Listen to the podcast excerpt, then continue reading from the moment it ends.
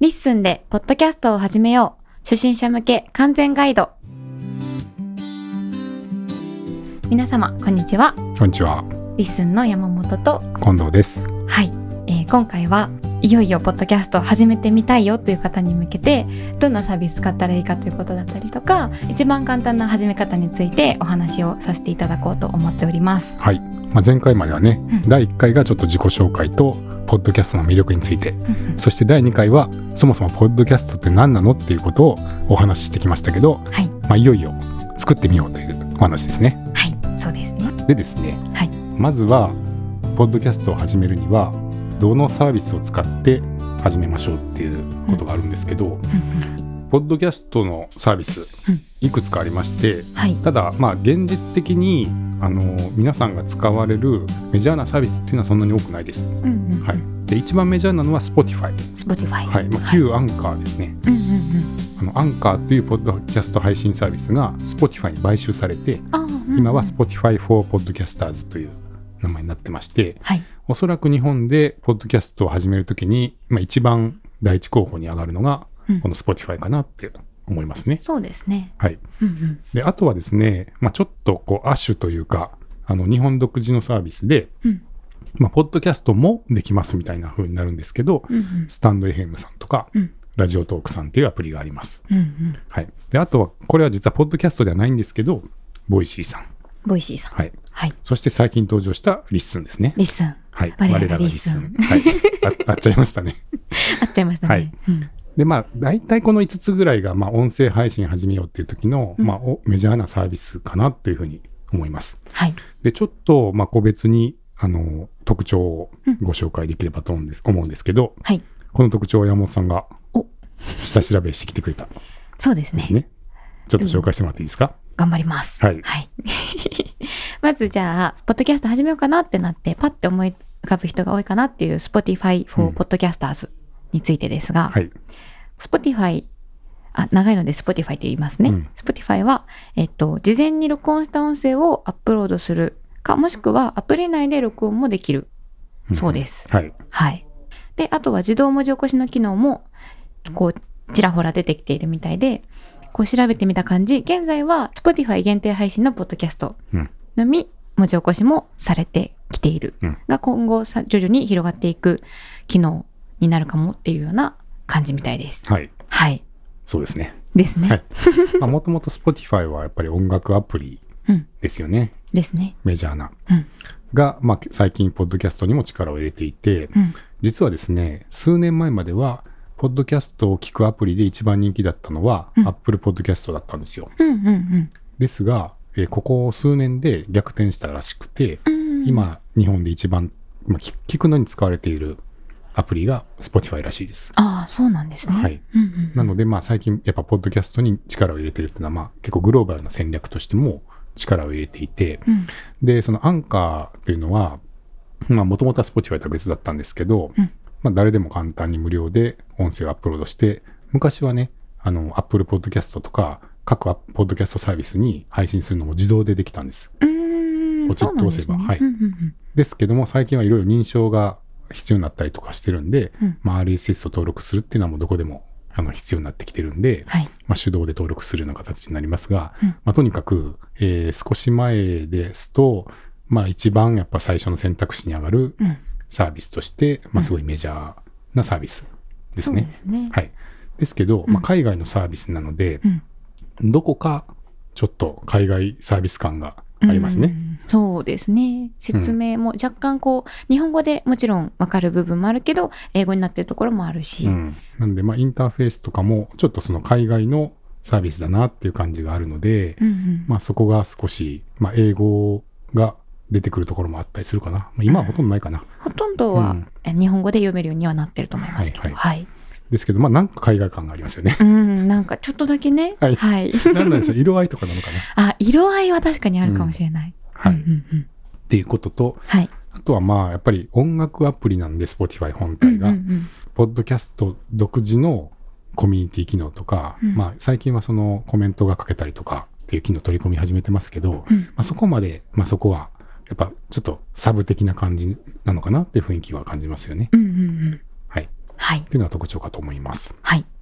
はい。そして次がスタンド FM。スタンド FM。はい。こちらどうですか、こちらは、えー、もともと音声配信のアプリなので、うんえっと、収録とか配信とかがこうアプリ内で全部完結してできるんだけど、スタンド FM で配信したり聞いてもらったりっていうのが前提で、プラスアルファとして、ポッドキャストとしても配信できますよっていうような、えっと、サービスです。うん。で、あとはアプリ上で BGM の挿入したり、音声の編集したりっていうような機能もついています。うんあとは、えっと、スタンド FM 独自の収益化の機能がいくつかあって、その収益化をするための機能っていうのが充実しています。うんうん。はい。はい。そんな感じですかね。そうですうんうんね。まあ結構機能は豊富で、なんか何かやろうとすれば一通り揃ってる感じはあるので、うんうんあの、まああと誰でもすぐ始められるんで、まあ音声をアップロードして、まあひとまずアプリから簡単に取れてうん、すぐアップできて、で、やっぱ既存のユーザーさんも結構多いんで、うん。あの、まあ聞いてもらえる可能性もあるっていう感じになってますけど、はい。まあ、デフォルトではね、スタンド FM でアップロードしたら、スタンド FM のアプリで聞いてもらうっていうのがデフォルトになっていて、うんうん。まあ、それをポッドキャストとして他に配信しようと思ったら、ポッドキャストオプションみたいなのを有効にして、うん。RSS を作って、で、外部に登録するっていうのをやり始めると、ポッドキャスト化できますみたいなそうですね。仕組みなので、うんうん。まあちょっと、ポッドキャストというより、まずはメインは音声アプリうんっ。ていう感じですかね。そうですね。はい。あと、配信できる音声の時間が、最大時間が決まっているみたいで、2時間までうんうん。だそうです。はい。で、ラジオトークも、まあこれもちょっと似た感じですかね。そうですね、はいスタンド FM と似ていて、うんえっと、ポッドキャストが前提になっているのではなくて、ラジオトークはラジオトーク内でひとまず完結することが前提というか、うん完結しています。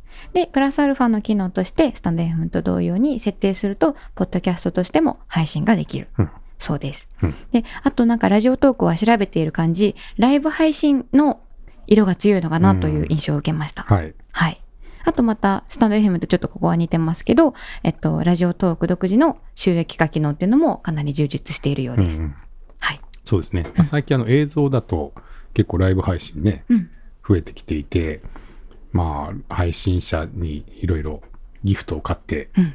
なんていうんですか、あれは。投げ銭的投げな銭的な感じですかね。感じでね。うんうんで、投げ銭が来ると、何々さんありがとうございます、みたいな 言ってもらえるっていう。はい。YouTube でいうとこのスパチャ的な感じですね。そううんうんまあ、それの音声版みたいなところで、うんまあ、ライブ、音声でライブ配信をして、まあ、ギフトを送って、まあ、お礼がもらえる。まあ、もらえないかもしれないですけど、みたいなところが最近結構ね、うんまあ、伸びてるみたいで、まあ、そういうライブ配信をして、まあ、収益化も少ししたいな、みたいな方は、まあ、割と合ってるかもしれないですけど、そうですねま。あ、それはポッドキャストかというと、うんちょっとまあ別物ですよね。その、うんうんライブってなると特にその、まあ、聞いてる人との交流みたいなことが結構大きくなっていくと思うんで、はい。まあ、後で、うん、アーカイブを RSS で聞くっていうポッドキャストとはちょっとまたうんち、違う毛色のものが、まあ、主になってきてるのかなっていう印象ですよね。まあもちろんアーカイブで配信っていうのもできますけど、うんうん。まあライブが強いっていう印象はいで。すよね。そうですね、はいポッドキャストはプラスアルファなのかなっていう感じがしますね。うんはいラジオトークは配信できる音声の上限がまたあって、それは30分まで30分。だそうです。はい。はいですね。うんうんはい。そして、ボイシーさん。 Voicy さん。うん。 Voicy さんは、はいえっ、と、ポッドキャストではありません。うんうん。 Voicy は、 Voicy の中で完結して配信したり、聞いたりできる、えっ、と、音声配信のサービスです。で、あとは、ここが一番の特徴かなと思いますが、 Voicy のパーソナリティになるには、審査が、審査に通る必要があります。なので、審査に応募して、通過した人だけが話して、えっ、と、音声を配信できる形です。で、応募通過率は調べてみた感じ、5%前後かなというような感じでした。なるほど。まあ、はいこれね、時期によっていろいろ変動があるっていう噂もあるんで、ああ、そうなんですね。なんか最近は通りやすいよとか、そういう噂も聞くこともありますけどえ、ーまあね、中のことなんでちょっとわからないですけど、うんうん。はい。まあ、審査があるってことですね。はい。うん。あとは、えっ、と、さっき言ってたスタンド FM とかラジオトークと同様に、ボイシーはボイシーの中での、えっ、と、独自の収益化機能があるみたいで、うん。なので、審査が必要な分、結構こう、しっかりした内容の音声配信を聞けたりとか、えっ、と、配信したいっていう人、あとは、独自の収益化機能で、VC の中で完結した状態で、こう、届けたいっていう人には、向いてるかもしれないうんうん。です。そうですね。はい。まあ、審査があるので、うんまず、ポッドキャストを始めてみようという選択肢で、うんいきなり始めることができないですし、うんうんうんしかもポッドキャストではないって意味では、うんちょっとなんでこれを出したのって感じですけど、うんまあ、大きくね、あの、音声配信を始めたいって思った時に、まあ今日本の国内で考えると、うんまあ、割と存在感はあるので、うんうんちょっと今回、まああえて入れさせてもらってます。はい。はい。で、まあどういう人に向いてるかっていうとそうですね、やっぱちょっと名のある方とかですかね。うんうんうんうん。あの、まあ私なら通るかなっていう、インフルエンサーさんとかね、そうですね合うかもしれない。この人なら通るかなっていう何かしらこう専門性があったりとか、うんまあ、有名だったりする方は、まあ、審査出していただいて、うんで、通ると、まあ、あの番組は持ってますし、まあ、そこで収益化の仕組みとかもいろいろできてるんで、うんまあ、そういう方が、まあ、自分のファンを割と月額課金で集めてっていうことができそうな方は、まあ、選択肢になるかなっていう感じがしますね。そうですねう。ん。うんうん。ただまあ、さっき山本さんが言ってくれたように、えーそれを他のポッドキャストのアプリに配信とかはできないんで、はい。まあ、お音声アプリ、うん音声配信アプリ、音声配信アプリ。ポッドキャストっぽい音声配信アプリ なのかな？っ。ていう感じですかね。そうですね。はい。はい。そして、そして、リッスン我らがリッスン。はいはい。ですけど、改めてリッスンの特徴をはい紹介するとどうなりますか、えっと、はいまずリッスンは事前に録音した音声か、もしくはリッスンはアプリではなくてブラウザのサービスなので、ブラウザ上で録音をした音声をアップすることができます。で、あとは音声をカットするっていうような編集の機能は今のとこないんですけど、えっと、音圧を整えたりとか、ノイズを抜けるっていうのはフィルターがついてるので、こうポチッとして、ブラウザ上で音声を整えることができます。うんで、あとは、えー自分が使っていての特徴で思っているのが、概要欄の自由度が高いなっていうふうに感じていて、えっと、音声で喋った時に、あ、この写真だけ見せたいとかいうふうに写真を載せて、ちょっとこう、若干ブログっぽいような概要欄が作れるのも特徴かなと思います。であとは、えっと、リスンは最初文字起こしの機能が特徴として始まったサービスなので、AI を使った文字起こしの機能を活用することができます。はい。はい。そんなとこですか？そんな感じですかね。。はいまあ、言い出すとね、これ、いっぱい言えちゃうのね、で、ね言いたいことはいっぱいありますけど、はい。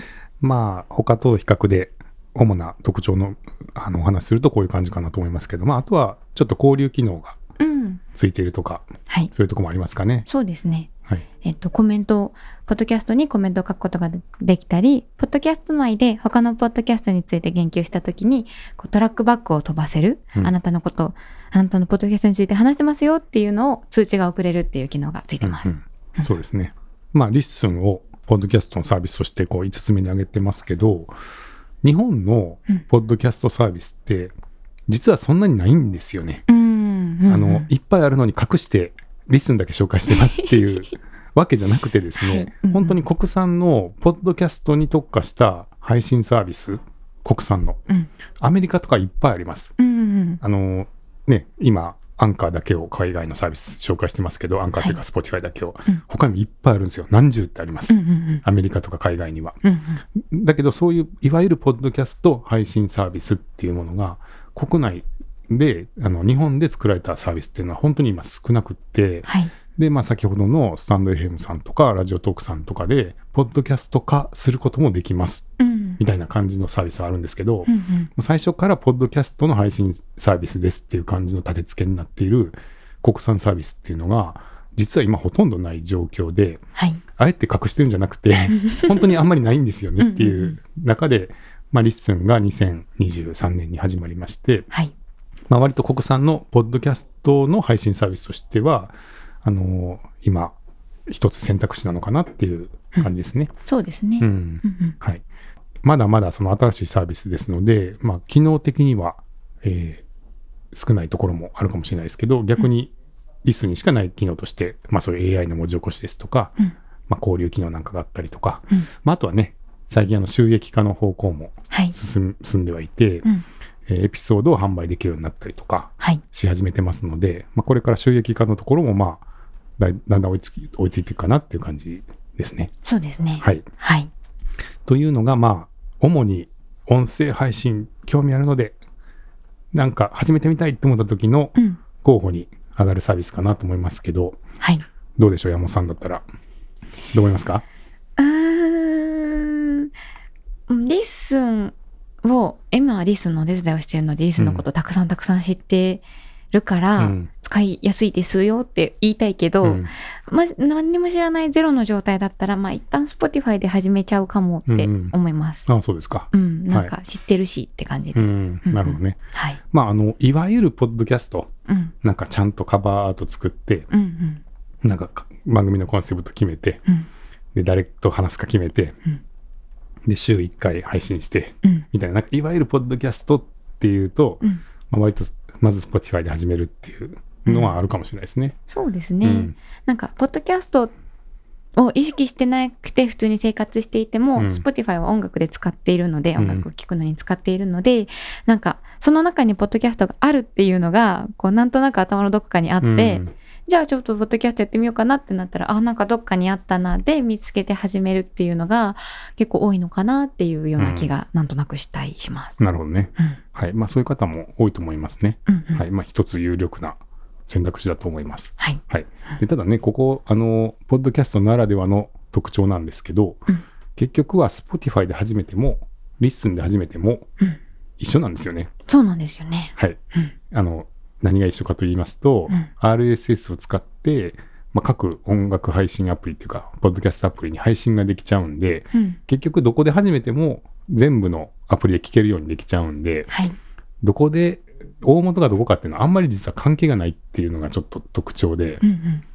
という意味では、まあ、どこでもいいですと。だからリスンで始めて、それを Spotify に配信すれば、うん結局は Spotify に番組を持つことになるし、うん、うん。リスナーさんから見ると、ほとんど差がないんですよね、そこには。そうですね。はい。うん。なので、まあ、あの、配信先の差はないので、まあ、うんそれ以外のところで、どっちが合ってるかなっていうのを選んでもらうといいんじゃないかなと思いますね。うんうん。と、じゃあ、ポッドキャストは、その RSS を登録すれば、えっと、配信元のサービスじゃなくても、他のサービスに登録して配信できるうん。ってことは、こう、聞かれるのはどこのサービスがいいかっていうのをあんまり意識しなくていいってことですよね。うんそうですね。ということは、うんどの観点から配信サービスを選ぶべきですか？ですよね。うん。じゃあ何で選べばいいのってことですよね。はい。はい。まあそこなんですけど、うんうん。まあ、配信元のサービスによって変わってくるのは、うん例えば管理画面、うんうん。再生数をどういうふうに見えるとか、うんうん。そういうのは配信元しかなかなかわからないんで、はい。結構配信元を選んだ時点であの変わってきます。はい。うん。あとは、まあ収益の仕組みとか、うんうん。あの、どうしても有料販売するとなったら、その大元のところで、あの、販売することになるんで、はい。まあそういう収益化の仕組みとかは、まあ変わってくる、きます、くるところですよね。うんうんうん。はい。あとは何かありますかね。あとは、うん。サービスによって使えるものがあるかないかとか、うん使えるものの幅が違ってくると思うので、そうですね。そこも結構選ぶポイントかなと思います。はい。はい。まあ、逆にリッスンとかが持ってるような文字起こしを、まあ、こうみみんなが簡単に見れるような形でやりたいかとか、うんうん。あとはコミュニティ機能ですかね。あ、うんうんうん。結。構リスナーさんからのコメントがよく入るところがいいなとか、はい。まあ、そういうのでも差が出てくるかもしれないですね。そうですね。うん。うんうん。というような特徴がそれぞれあるんですけど、はい。まあ、日本人が今、ポッドキャストを始めたいとなった時に、はい。一応僕はリッスンの人なので、うんひいき目に今言ってますけど、うんリッスンはうん結構おすすめの選択肢かなとは思いますので、はい。はい。まあ、ここからはね、ちょっとリッスンを使って、じゃあ、いざうん始めてみようとなった時に、どういうふうに始めていけるかっていうことをお話しできればと思いますが、はい。いいでしょうか？よろしくお願いします。はいはい。あの、そんないろんなサービスがありますけど、その中で、まあ、リッスンで、いざ、ポッドキャストを始めようってなった時にうん、の始め方ですけども、はい。はい、これはどうやって始めたらいいですか？これは、はい。一番簡単なのは、うん。もうブラウザで録音ボタンを押してう、ん。喋、って、止めて、出す。おーそうやり方です。ですね。うん。はい。まあ、リッスンは、アプリはないんですよね。うんうん。アアプリは。プリはないんですけど、逆に言うと、アプリを入れなくても、サファリとかクロームとか、はい。ブラウザでアクセスすれば、すぐにまあアカウントが作れて使い始められます。はい。そしてなんとそのブラウザから録音ができちゃうんですよね。うんうんうん。録音ボタンポチッと押せば、ブラウザの中で録音が始まって、はい。で、録音終了したら、すぐ、ポッドキャストを公開できるはい。仕組みがあるので、うんこれかなり簡単ですよね。そうですね。はい。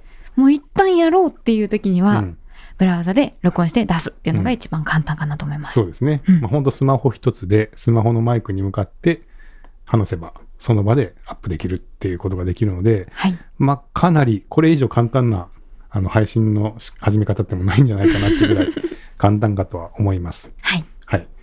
まあ基本はそうなんですけど、うんとはいえ、もう少し準備することがありますよね。そうですね。はい。どんなことがありますかうん、そうですね。あの、仕組み的にはブラウザのボタン一つかもしれないですけど、うんうんとはいえ、うん。準備することとしてはどんなことがありますか？そうですね。うん。まず何を話すかとか、うん。誰に聞いてほしいか、まあ何を話すかなこれはとは思いますけど、どんな人に何を届けたいかうん。とか、あとは一人でやるのか、誰かと一緒にやるのか、うんそうですよね。はい。はい。番組名とかね。うんうんうんうんまあ、どんな内容にするかはね、本当その人それぞれなんで、なかなか正解がないとこですし、うんまあ、何をされてる方とかね、どんな配信頻度でやりたいかとかによっても変わってくりますけど、はい。まあ、例えば、どんなことから 始めるといいですか？例えば、うん。私が始めた時は、うん。自分の日記をつけるうんっ。ていうことをしようってテーマで決めてうん始めました。ですね。はい。まあ、いわゆるね、声日記と今、リッスンで呼ばれているものですけど、はい。まあ、日記なら話せるだろうっていうね。あの、いわゆるポッドキャストっていうともうちょっとテーマを決めて、うん週1回とか月2回とかっていう配信頻度を決めて、まあ誰かと、まあ、こう一緒にね、うんあの、トークテーマを決めて、みたいな、まあ、いわゆるラジオ番組みたいなものを理想とする、まあ、ラジオ番組っぽいものを作っていこうっていうのが、まあ、ポッドキャストだと思うんですけど、うんうんまあ、リッスンはかなりそのブラウザーで簡単に録音できたりするんで、もう少しカジュアルなね、うんうん普通の日常を話すみたいなポッドキャストが今増えてきていて、はい。で、そういうものが今声日記と呼ばれています。うんうんで、まあ声日記はね、まずは誰でもできるんじゃないかと。うん。今日はこんなことがありました。はい。で、例えば数分話すだけぐらいだったら、うん。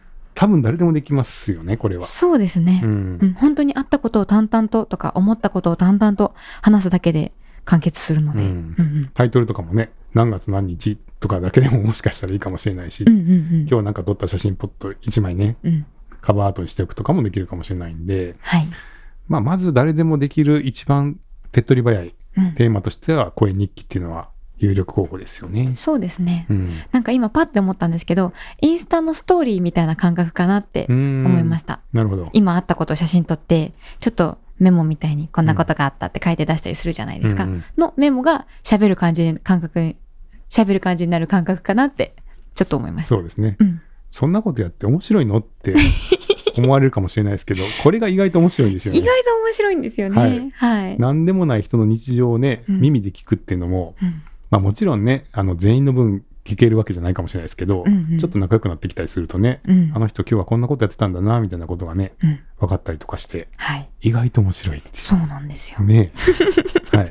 まあ、声日記おすすめですよねお。すすめですね。他にはどんなテーマがありますか？他には、うん。例えば本を読むのが好きな人だったら、うんうんおすすめの本を紹介してみるとか、うん。好きなものに関して語るポッドキャストをやってみるっていうのもありかなと思います。そうですね。うん。週に一冊本を紹介するっていうポッドキャストをね、うん最近始めた知り合いがいますもんね。そうですね。うん。とか、うんうんなんか一個そういうね、趣味とか、これだったら続きそうだな、みたいな好きなことがあったりすると、まうんあそういうのをテーマに選ぶのもいいですよね。そうですね。うん。うんうんうん。他ありますか？他、うん。そうですね。あとは、あ、なんか誰かに会ったら、その記録としてう、んその人と喋ってる様子を出すっていう人もいますね。いますね。うんはい。交友録みたいなね。はい。面白いですね。だんだんだんだん出演者が増えていくみたいなね、うんうんうん。ものですよね。はいうんうん。うんうん他は？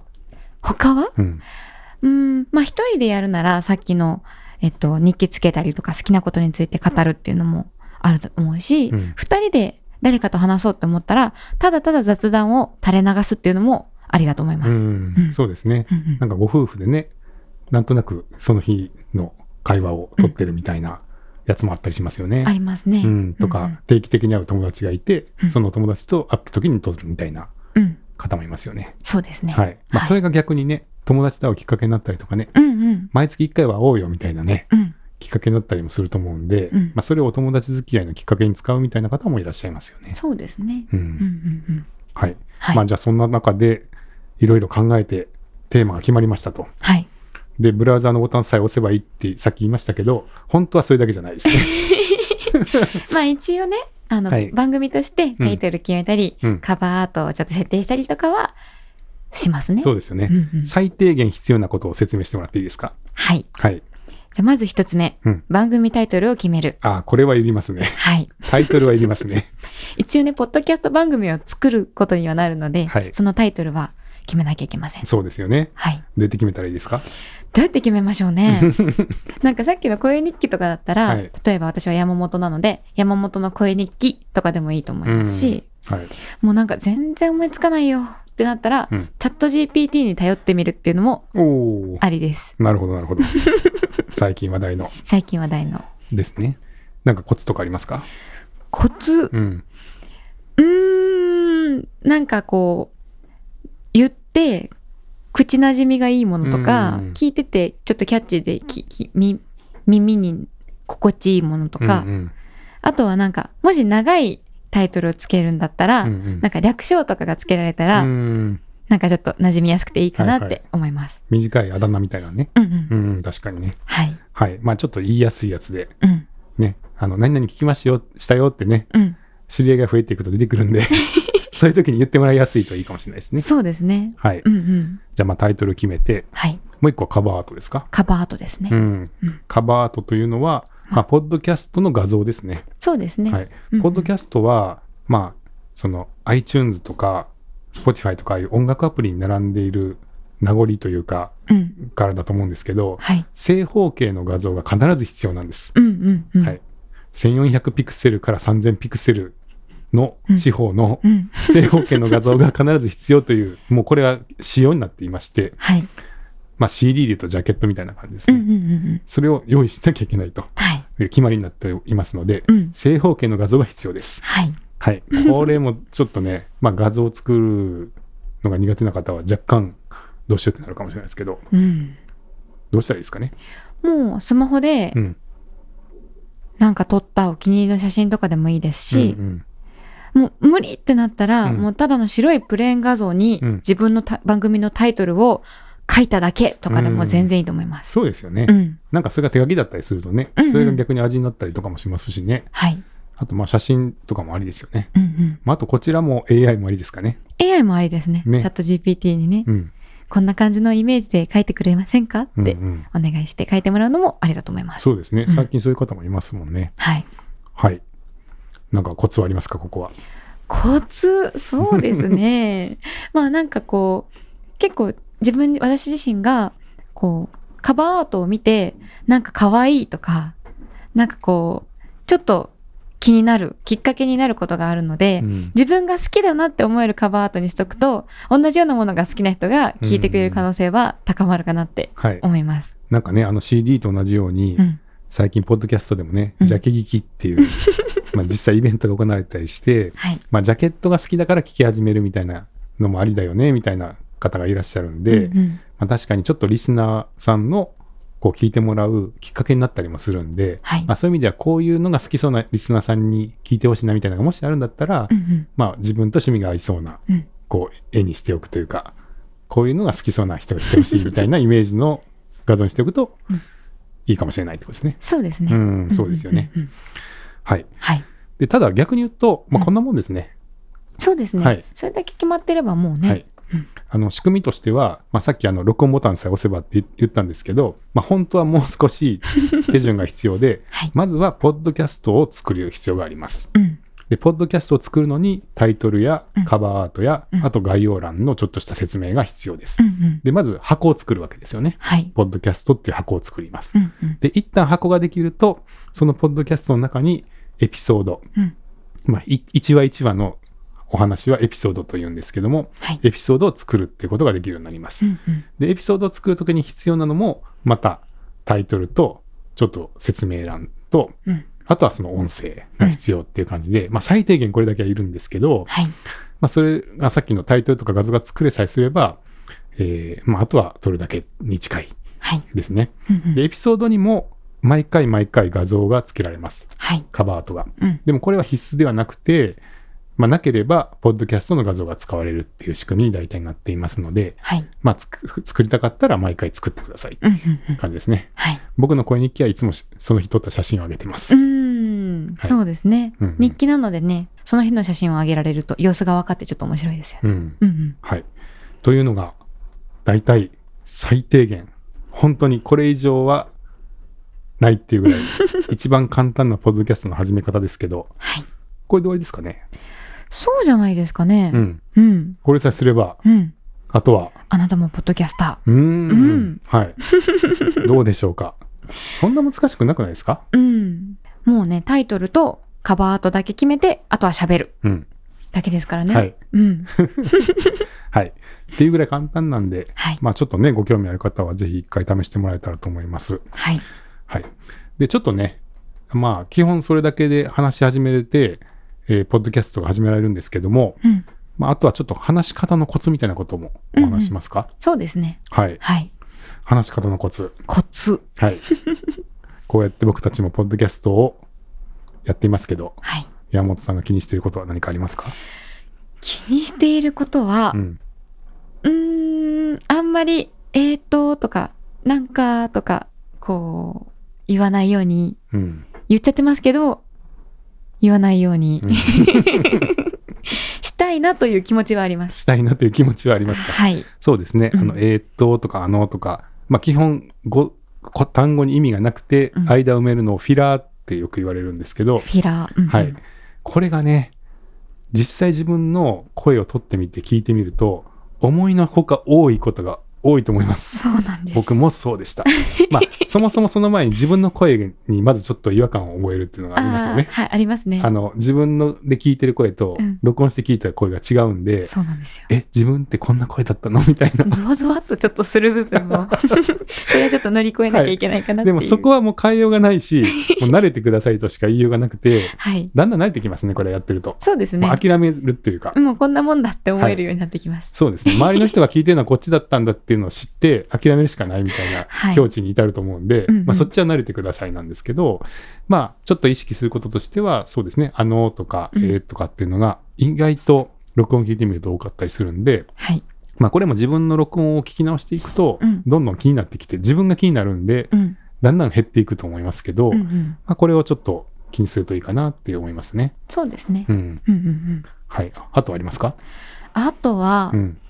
えっと、今みたいに二人で撮ってる時は、うんまあ、会話なので、相手が言ったことに返すうん。っていうのができるんですけど、うん一人で話す時は、なんか、まあ、全然思うままに喋ってもいいんですけど、こう思い浮かばなくて全然喋れないっていうのを防ぐために、まあ、原稿とまでは言わないけど、何を話そうっていうメモみたいなのを準備するみたいなことはたまにあります。うん、そうですね。これはね、本当人によって全然違うんですけど、うん話す方が得意な人と書く方が得意な人っていると思うんですね。うんうんで、話すのが得意な人は、そもう大体今日こんなこと話そうって頭の中に思い浮かべて、うんまあ、そのまま話し始めても、割とスラスラ話せちゃう人も結構いらっしゃると思います。うんうんで一方で、どちらかというと話すよりは書く方が得意っていう方は、はい。まず原稿を書いといた方が安心する、話しやすいみたいな方もいらっしゃるんで、なりますね。これはもう人次第ですね。うんうんはい。うんで、本当あの、詰まるの嫌だなって方はもう一文字一句 原稿を書いておいて読むっていうのも一つだと思うし、そうですねま。あ、これは一番失敗はしないですね。うん。うんう。んうん。もう日記を文字で書いといて、それを読み上げるだけっていうのが、うん。一番多分シンプルというか、うんつまらずできるかなとはそうですね。思います。それこそね、手帳とかに毎日日記書いてる人とかだったら、うん。それを今日毎回読むっていうだけでも、うん。ポッドキャストですからね、立派な。もうそういうのだったら、本当はい。失敗もしないしっていうところもありですし、うんはい。まあ、もっとね、感情豊かに、今日思ったことを感情豊かに乗せたいっていう方であれば、まあ、はいそういうのに挑戦するの面白いし、うんうん。結構ね、やっぱ笑い声とか感情が入ると面白いっていう方もいらっしゃるんで、はい。まあその方の、ね、その人に合ったやり方でやってもらったらいいかなと思いますね。うんうんうん。あとね、意外とこれは、あの、気にしなくていいですよっていうのもあって、うん。それははい。話すスピード。あ、スピードね。ははいいはい。やっぱ自由に話すと、あんまり、あの、スピード速く話し続けるのが難しい。うん次から次へと言葉が出てこないんで、例えば一人で話すと、どうしてもゆっくりになっちゃう。でも、うん聞いてる人が退屈するかもしれないので、もっと早くは話せなきゃって思っちゃうかもしれないですけど、うんうん。意外とスピードはうん気にしなくていいと思うんです。うーん。なぜかというと、はい。聞く側が好きに速度を変えられるからです。大体のアプリでね、1.1倍、1.2倍、1.3倍とか、うん。結構き小刻みにあの速度を変えれたりするんで、はい。あ、この人はもうちょっと速くていいなって言ったら、思ったら1.5倍にしようとかっていうのを自由に今もできるようになってるんで、あのそういう意味ではそんなに速度は気にしなくて自分が一番話しやすい速度で話せばいいと思いますね。そうですね。はいそれも特徴になりますしね。そうですね、うんうんうん。はい。で、同じようなことでもう一個そんなに気にしなくていいんじゃないかと思うのが、うん間ですね。ま、はい。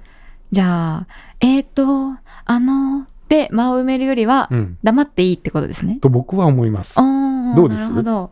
まあ別に黙ってたって、うん。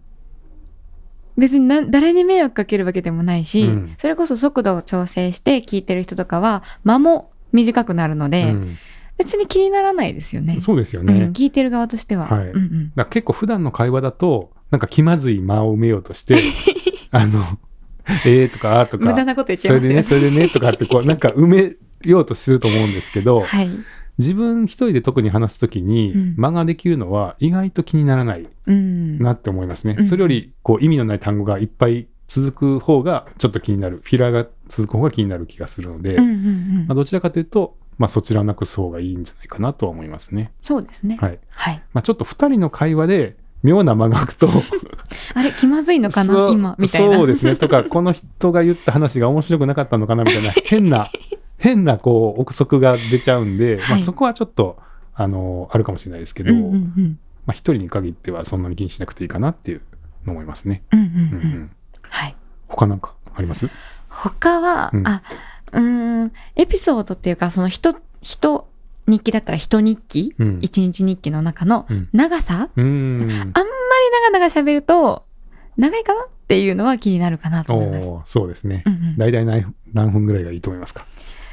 うーん、自分の日記が長いのであんまり言えないんですけど、30分、20分から30分の間に収まるようには気をつけたいなっうんて自分個人的には思ってやってます。まあね、確かにその日記でうん、本当毎日更新しているのに、毎日1時間ありますってなったら、さすがにどれだけね、うんあの聞くのが好きな人でも、その人の話だけを毎日1時間は聞けないかもしれないですね。そうですね。はい。だから頻度とか内容にもよると思いますけど、うんうんだからまあ確かによく更新されるもんだったら、まあ20分、30分とか、まあ10 10分とかでもいいかな。20分とか、うんうんはい。もうありだと思いますけど、はいただ、僕は長瀬さんに関しては、まあ、絶対的な正解はないと思ってます。うん。はい。毎回その3分で面白い話をするみたいなものがあってもいいと思うし、うん。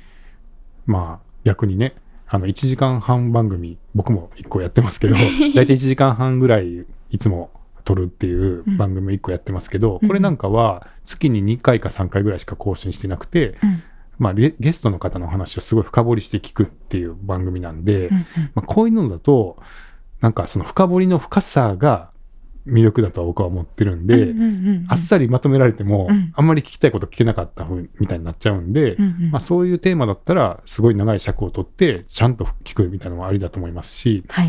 あと長い番組の特徴は、あの、作業してる人とか、運転をする方に結構人気だったりします。はいはいはい。はい。あの、毎回ね、うん。番組が終わ終わると次何聞こうかなって操作がいるんで、うんうん。あの、例えば10分ごとに毎回次の番組を探すみたいなめんどくさいんで、うんうん。しばらく放っておける方がありがたいっていう場合もあるわけですよね、聞いてる方は。はい。で、実際その1時間半番組のあの方は、あの、車の運転とかが長いか長い方とかが結構聞いてくださっていて。だから長ければリスナーが減るとかでもないし、短ければ減るとかでもないと思うんで、うん。まあやっぱりテーマとか、あの、更新頻度とか、うん。自分がやりたいスタイルに応じて、まあ、適切な長さっていうのを考えていけばいいかなというふうには思いますね。そうですね。うん。うんうんうんうん。はい。あとはですね、はい。対談系、対談系。うんうんうん。二人で話すときの、まあちょっとコツというか、はい。ですけれども、うん。あの、まあ一人よりもうん二人で話す方が、やっぱり話しやすいと思うんですよ。うん。会話ですもんね。はいうんうんうん。基本二人いれば喋れますもんね。一人で喋るってもともと難しいですもんね。うんうんうんうん。だから二人の方がもちろん話しやすいんですけど、はい。